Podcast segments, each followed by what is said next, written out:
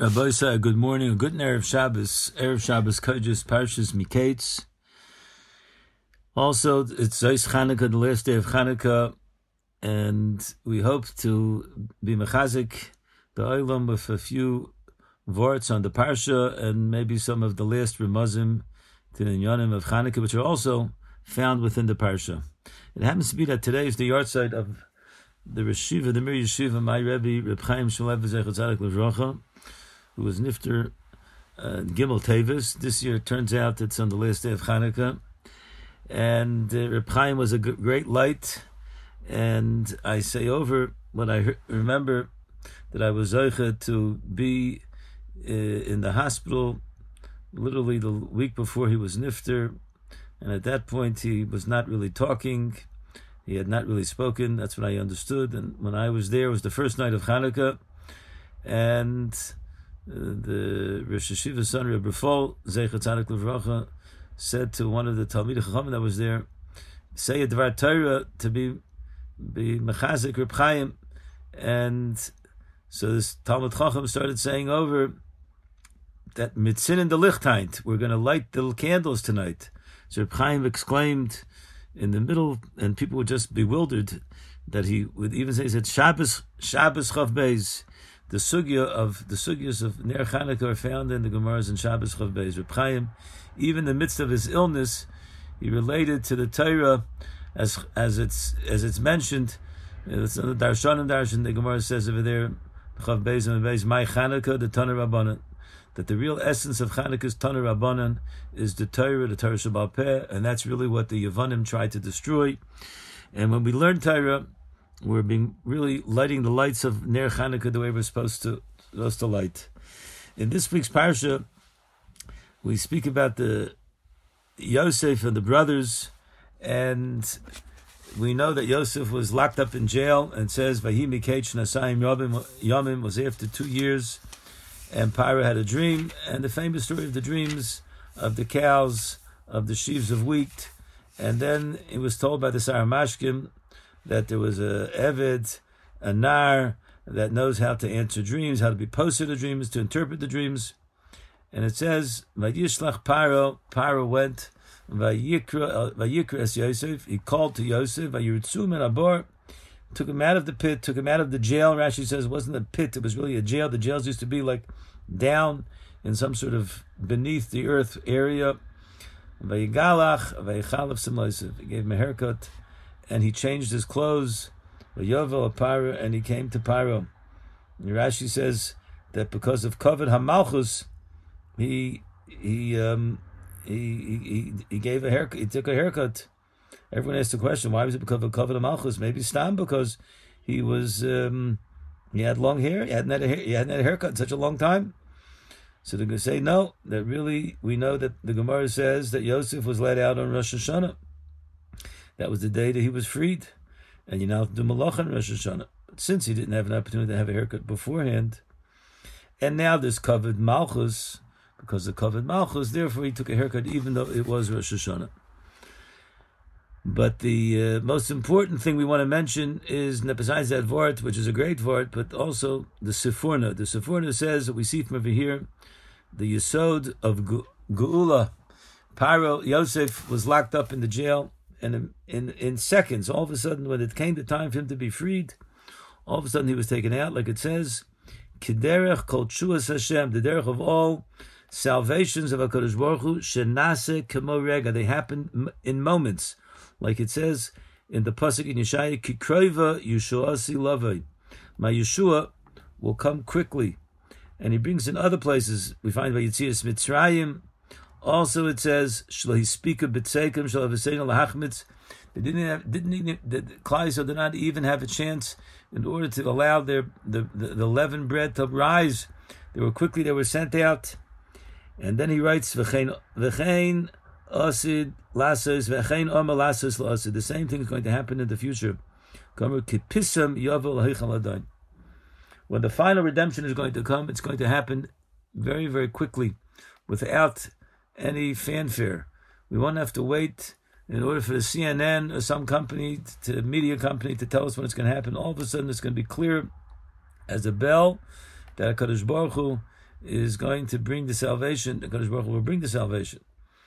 And uh, I saw it brought down from different, either from the Rebbeishe Olam and from the Litvish Olam, that they say over that the way it will come is that Reb Chaim Soloveitchik, the Brisker of the, the Brisker Rav's father, Reb Chaim Brisker, used to say that he'll be that he'll be sitting learning a Tifa Reb Chaim, and all of a sudden, as he's sitting there in his room learning a deep Reb Chaim, a deep Rambam, and answering a question on the Rambam, all of a sudden his Rebbetzin will come in, his Rebbetzin will say, Reb Chaim, das gehört as Mashiach gekommen, you heard that Mashiach came, and then Reb Chaim will close the Rambam, and he'll go out to greet Mashiach. So this parsha, the parsha of Miketz, the parsha of Zois Chanukah, is the time period where we we hope and we pray and we have aspirations that it should be the final redemption, and it can happen. All it is, Yeshua is Hashem Kerefayin, like it says by Yosef, Vayigalach, Vayichalev, Esim Losov. Some other aspects we want to mention, Ramazim also to Chanukah, is that the dreams were dreams that Paro had. And Paro, the first dream, we'll just speak about the first dream. We'll tie it into the first dream that there were seven fat cows, good looking cows that came out from the Nile. And then there were seven, they were standing by the Nile. Then there were seven uh, not nice looking cows that came out. And they ate up the seven fat cows, and it was as if there was nothing that was left. And Yosef interpreted the dreams the way he interpreted it. It'll be the seven good years, there'll be the seven famine years, and it'll be as if the good years really weren't here. Maybe we'll reminisce really what's going on in our life today with Corona. That we see that now's the time period when there's tsar in the world, where there's rav in the world, where there's difficulties in the world, and we have to recognize it's all from Hakadosh Baruch Hu. But uh, I saw that obviously over there, Rav Schwab says an unbelievable thing. He says that why was Pyro so afraid of this dream? Dreams come and dreams go. So some of us say that no, since Pyro had a dream, he dreamt it had to be something that had to do with Malchus, and therefore something to do with Malchus, with his rulership, something which has to be interpreted. But Rav Schwab says that the real reason why Pyro was upset or disturbed about these dreams, and especially because it happened twice, because this dream went against the whole context of Pyro's position in the world. Pyro was the power. Mitzrayim was the power of the world. It was the world power. It was the strongest army in the world. There was nothing that could stand in the way of Pyro. Why? Because he went with the system that might makes right. The more army you have, the more power you have, then people are going to have to uh, bow down to you, and people are going to have to listen to you. And he ruled the world, and that's what all powers are. All powers they live with the theory of might makes right. But in this dream, he saw something which is interesting. He saw that the fat cows, which represented the might, were vanquished by the skinny cows, by the, the, the tiny cows, the cows which really didn't look like they have any power.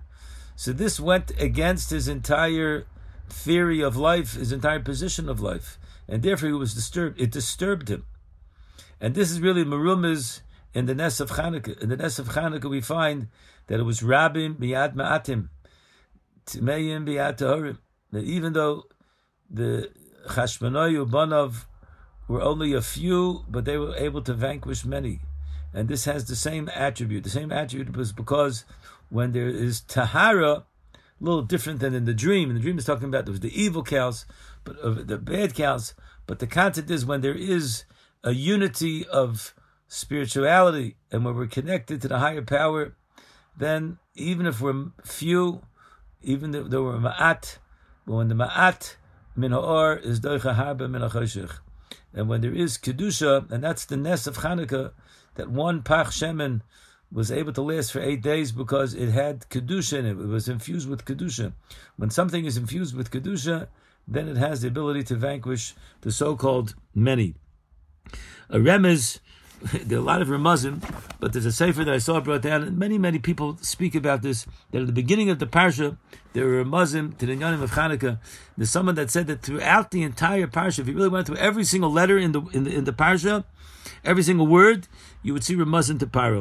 In fact, they bring down from the Vilna Gaon that in this week's parsha, at the end of the parsha, there's always a a, um, a, a number of how many psukim there are in the parsha.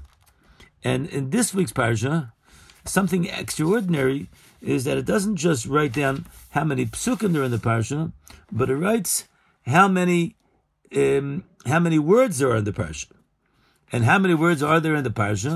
So it says there are two thousand and twenty-five words in the parsha. So the Gra says, why is it that over here that they decided to write down exactly how many words are in the parsha, which we don't find it.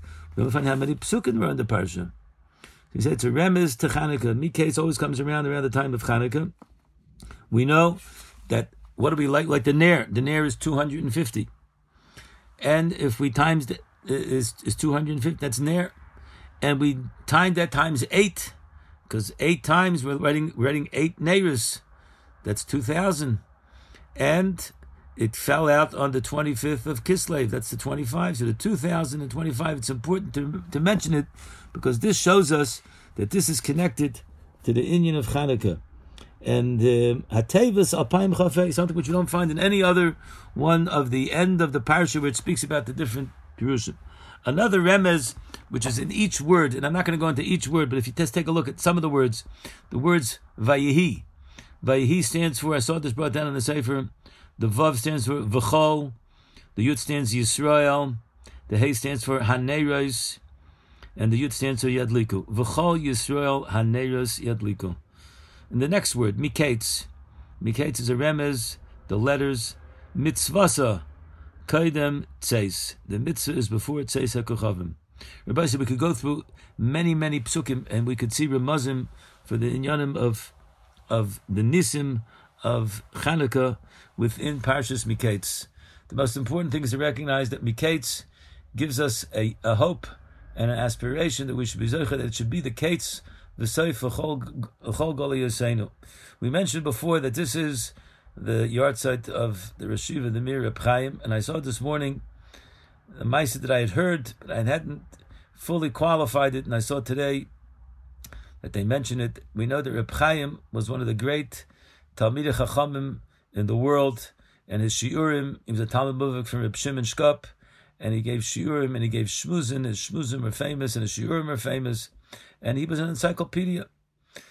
People don't know that Reb Chaim, at a certain point, had a, um, a very difficult illness, and the doctors had told him that he has to have a operation. And Reb Chaim said over that Reb Elia Lopian, the great Balamusar, Reb Eli Zatzal, he's the one who davened for him, and he was saved by him. And the story is that supposedly the doctors they did a, a, a, a investigation and they found out that he had a cancer on his vocal cords, and they wanted to remove his vocal cords in order to save him from the cancer. And Reb Chaim went to Reb Elia and Reb Elia told him it's not shaykh that Reb Chaim Suchner, who has so many shiurim and so many shmuzin to give, his voice should be taken away from him. And he asked him for his name and his mother's name, and he said he's going to daven for him. And Reb Chaim said over that the next time he went to the doctors, the doctors again they checked and they found out that the cancer had gone completely away because of the kayach of tefillah. Rabbi said when we speak about the inyanim of nisim of Ner Chanukah, the Nisim that Klal Yisrael goes through, we all recognize that the true reason why it happens is because of the Kaich of Tefillah. And therefore, on these days, we still have the ability for us to daven, and we daven that Mitzvah Hashem, we should be we should be seeing, and we should be zeicha. The great Nisim Viniflos on the last day of Chanukah, Zeis Chanukah, which uh, has all of the uh, combined kaiches of the purity of the eight days that we've been lighting the candles and we've been davening, and we're hoping and we're praying, Mitzvah Hashem, we should be Zoicha to the Gula Shlema, it should be Miketz, it should be the end. And just like Yosef was taken out of the bor, and was Veigalech, Veichalef, Simloisov, we should be Zoicha Mitzvah Hashem, to be taken out of the Tzoros, to be able to be Zoich to see Mashiach Tzidkenu, B'mher Yameinu Amen, wishing everyone a wonderful, wonderful Shabbos. Thank you very much for listening. We want to thank jfoundations.com. If you could sponsor any of our activities, be another way of addressing and being able to give over Torah to other people. Go on the website and show your support. Thank you very much for joining us.